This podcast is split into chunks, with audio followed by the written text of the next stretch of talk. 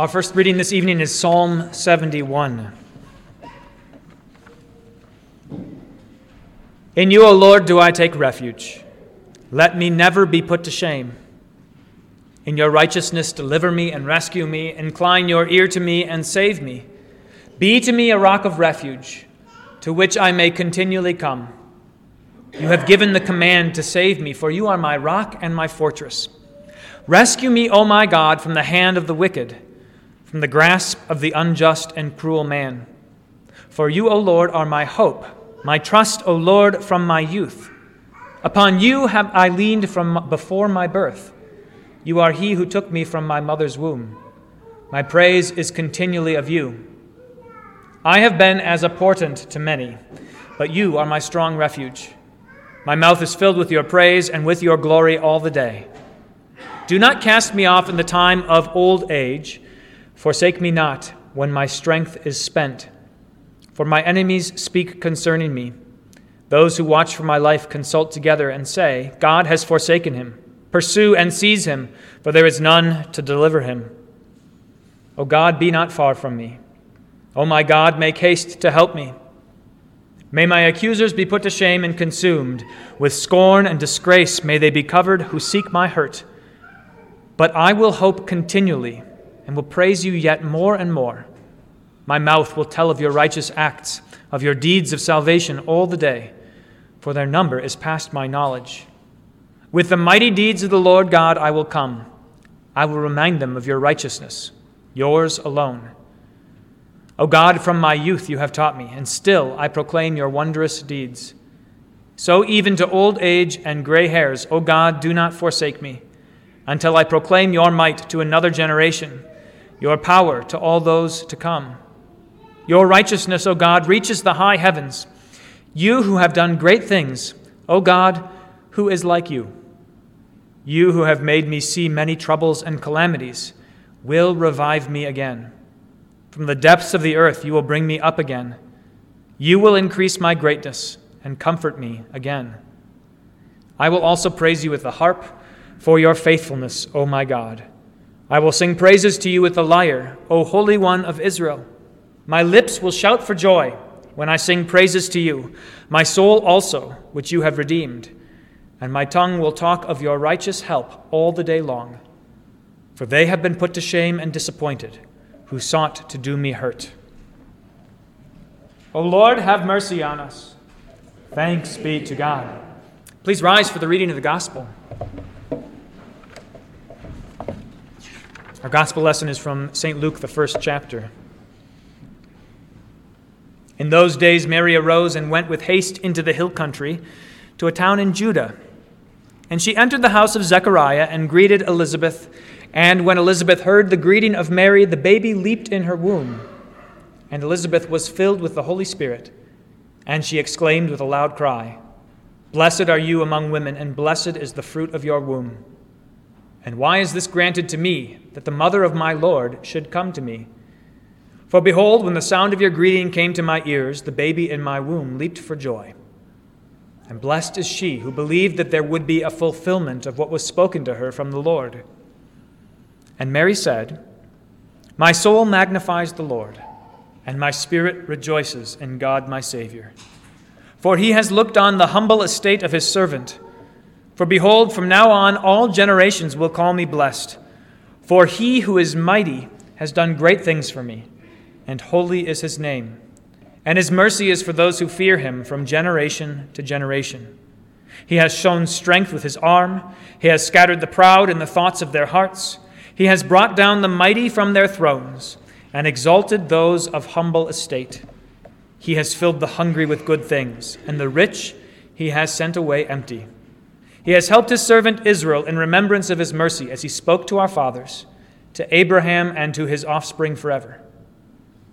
And Mary remained with her about three months and returned to her home. O Lord, have mercy on us. Thanks be to God.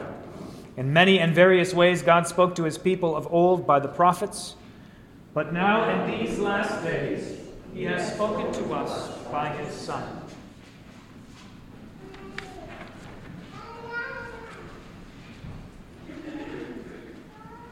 In the name of the Father, and of the Son, and of the Holy Spirit, Amen. Maybe you have heard it said that youth is wasted on the young. Youth is wasted on the young. It's our lot in life, isn't it? Never to quite be content with where we are. So when you are little, you wish that you were big. When you are young, that you wish that you were older. When you are wise, you wish that you were stronger. You wish that things didn't hurt so much. You wish that you had back the strength of your youth. I looked up on the internet just before church tonight what's the ideal age? it's, it's, apparently it's 36, so I'm like, I'm right there. You might disagree and you'll tell me afterwards, I'm sure. but apparently, apparently the ideal age is somewhere between 36 and 50 because you've got this, this intersection of uh, still having some youthful vigor and also having all of the experience of life piled up. It's kind of like the, the middle of that bell curve. You know, the fringes are where things aren't so good.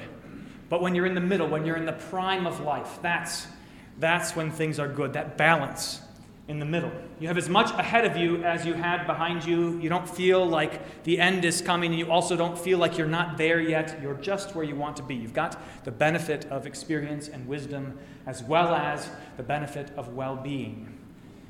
I talked to somebody recently who is near the end of life, quite old, in fact, and this was one of the sentiments that came up in our conversation. Things are winding down. I wish that I could see better. I wish I could hear better. I wish my fingers worked better. I wish that I wasn't going to be forgotten. I wish that I had things back.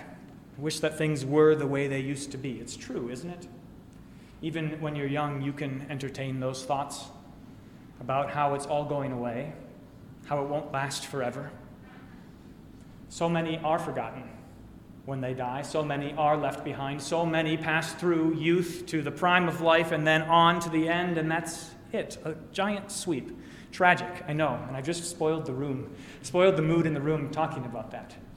But think about it. Think about how true that is, how devastating it is, how tragic it is. Think about, I was thinking about Noah, a man who uh, works to do what God has given him to do, who accomplishes everything God sets before him, who puts him on, on an ark to keep him safe. There he is with his family. He's built this magnificent ark. He's done the best thing he's ever done in his life. And guess what? There's nobody around to appreciate it. They're all gone. Nobody but him. Nobody but him and his family. Even then, when you hold on to what God has set in store for you, even then you feel the world fading away, the world slipping away. But there's this key, and this is what I said to this person who was lamenting old age. Maybe no one will remember me, maybe I'll be forgotten.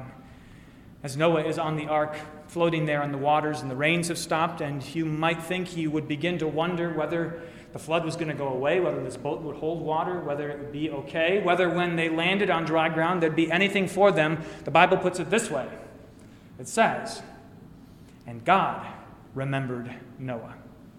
And God remembered Noah.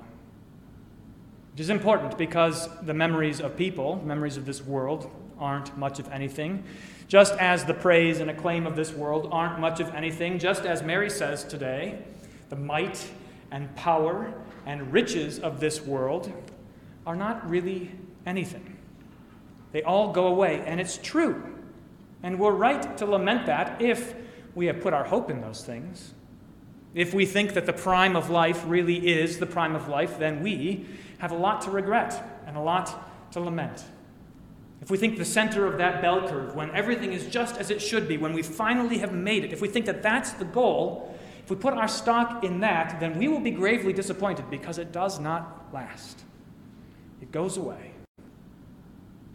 God is up to something in view of that tragedy, in view of that reality. He's up to something monumental, and we hear it in our lessons tonight. This is what God is up to a great reversal, where everything gets turned on its head. You heard it over the last two weeks. Two weeks ago, we heard Elizabeth, who was barren and old, having her reproach taken away from her as she bears a child in her old age. And then last week, Mary, who is really too young to have a child, not even married yet, and there she has a child. It's not anyone in the prime of life, It's not anyone with strength and vigor. It's not anyone with anything to be proud of. In fact, it is people who are full of reproach, people who are despised and looked down on by the world. It is those people to whom God sends his angel Gabriel to announce good tidings of great joy. Blessed are you among women, and blessed is the fruit of your womb. That's what he says to Mary. That's what Elizabeth says to Mary, most favored one this one who is not favored by the world, and in fact, who now bears the reproach of Almighty God, as everyone looks at her and wonders how she could be so special, how this could be good, this situation that she finds herself in, and yet it's good because God has said so. And that's what Mary sings. That song, we're going to sing it again later, the Magnificat. That song is a song about this great reversal. Think about what it, what it is for Mary to sing that song. We talked about this last week what she's facing, the road that's ahead of her, and in spite of that, in spite of everything that comes at her, she sings this song My soul magnifies the Lord. That is, my soul can't comprehend how grand, how great God is. Even in this, even in this, that He has put something on me, a burden too heavy for me to bear on my own, even in that, my God is great because look at what He's doing. He who is mighty is turning things on their head. He's showing mercy to sinners, to those who do not deserve any goodness, to those who are lost and straying, to those who prefer the darkness to the light. It is to those people, it is to you and me, that God has sent his light, that Jesus has come to forgive our sins. Mercy for those who fear him. The proud, on the other hand, those who are full of themselves, those who think that they have made it or have figured it out or thought that they did and are holding on to that, not willing to let go, it is those who are toppled. He has scattered the proud in the imaginations of their hearts. What a great way to describe pride, human pride. It's a fantasy. What do we have to be proud of? The mighty, those who are strong, those who sit on thrones, those who wield scepters and swords, they have been tossed down. He has cast down the mighty from their thrones. And he can do it, the Lord God can, with a thought, with a word, with a breath. And so he does. As the angel comes into the room and announces to Mary, not in a palace, not in a kingdom, not in a castle, but in a lowly place, a child to be born in a stable of all places, exalting those of humble estate. The rich, those who think that they can buy their way through this life, those who accumulate and heap up for themselves things that are good in the eyes of this world, the rich, he sends away empty. Just like that, it's all gone. Whereas those who are hungry, especially those who hunger and thirst for the righteousness of God, it is they who are filled with good things. Filled in the way that God fills things, not in the way that you and I do. maybe you get three quarters of a cup of coffee, or maybe a half of a cup of coffee, but full, overflowing, running over, pressed down, shaken together, good measure, filled with good things. That is what God has in store for the likes of you and me, just as He did for Mary. Picture that. Her empty womb, not fit to hold a child at this point in her life, her empty womb now full with the Son of God, fuller than full, just as she has been filled with good news. As in fact, angel, the angel Gabriel came to her not just with news for her, but news for the whole world. This is what makes Mary blessed among women. It is that God comes to her and announces that she's going to bear the Son of God in her womb, but it's also this that Mary, hearing God's word and submitting herself to it, knows that this is not just about her, but that this is good news for everyone. After all, the child will be called Jesus, the Savior, the one who has come to fulfill all the hopes of Israel, the one who has come to save us from despair and tragedy, the one who has come to turn things on their heads so that no longer just in the prime of life do you feel like you have it, but so that as a child and as an old man and anywhere in between, you can hope in this that God raises the dead. That He raises the dead. You heard this in the psalm O God, from my youth you have taught me, and still I proclaim your wondrous deeds. The psalmist is thinking about these things. You started when I was a child. You started teaching me your goodness when I was little, and now I've grown up and things have not been so good. Because that's the way the world goes. And now I'm reaching old age and gray hairs. Oh God, do not forsake me.